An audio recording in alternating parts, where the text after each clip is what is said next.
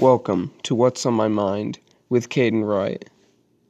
Today, I have our world and culture on my mind. Humans, ever since the beginning of time, have had their own cultures and their own worlds. This is especially true today. Even though online people are more connected than ever, and we can talk to people anywhere in the world, almost whenever. And there's just so much connectivity. There are still distinct cultures.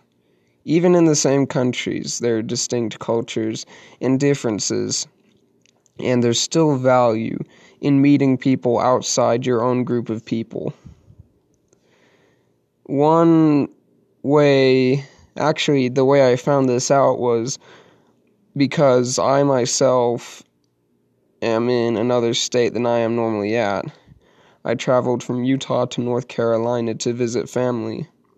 And along the way, since me and my sister were unaccompanied minors, there was a, an employee that helped us get from one flight to the next. We were in St. Paul, Minnesota at the time and the guy was telling us about Minnesota and it was just interesting even though it was only 15 to 20 minutes there to get a feel of Minnesota like the best one can get 15 minutes in an airport.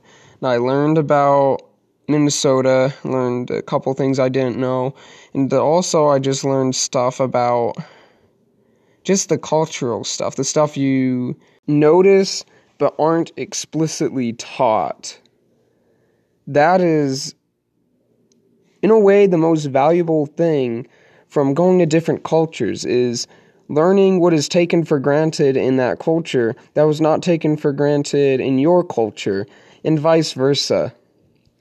Plus, it's just important to know that even though it might seem like a small world, it's actually quite big, and it's actually quite different and that's a great thing.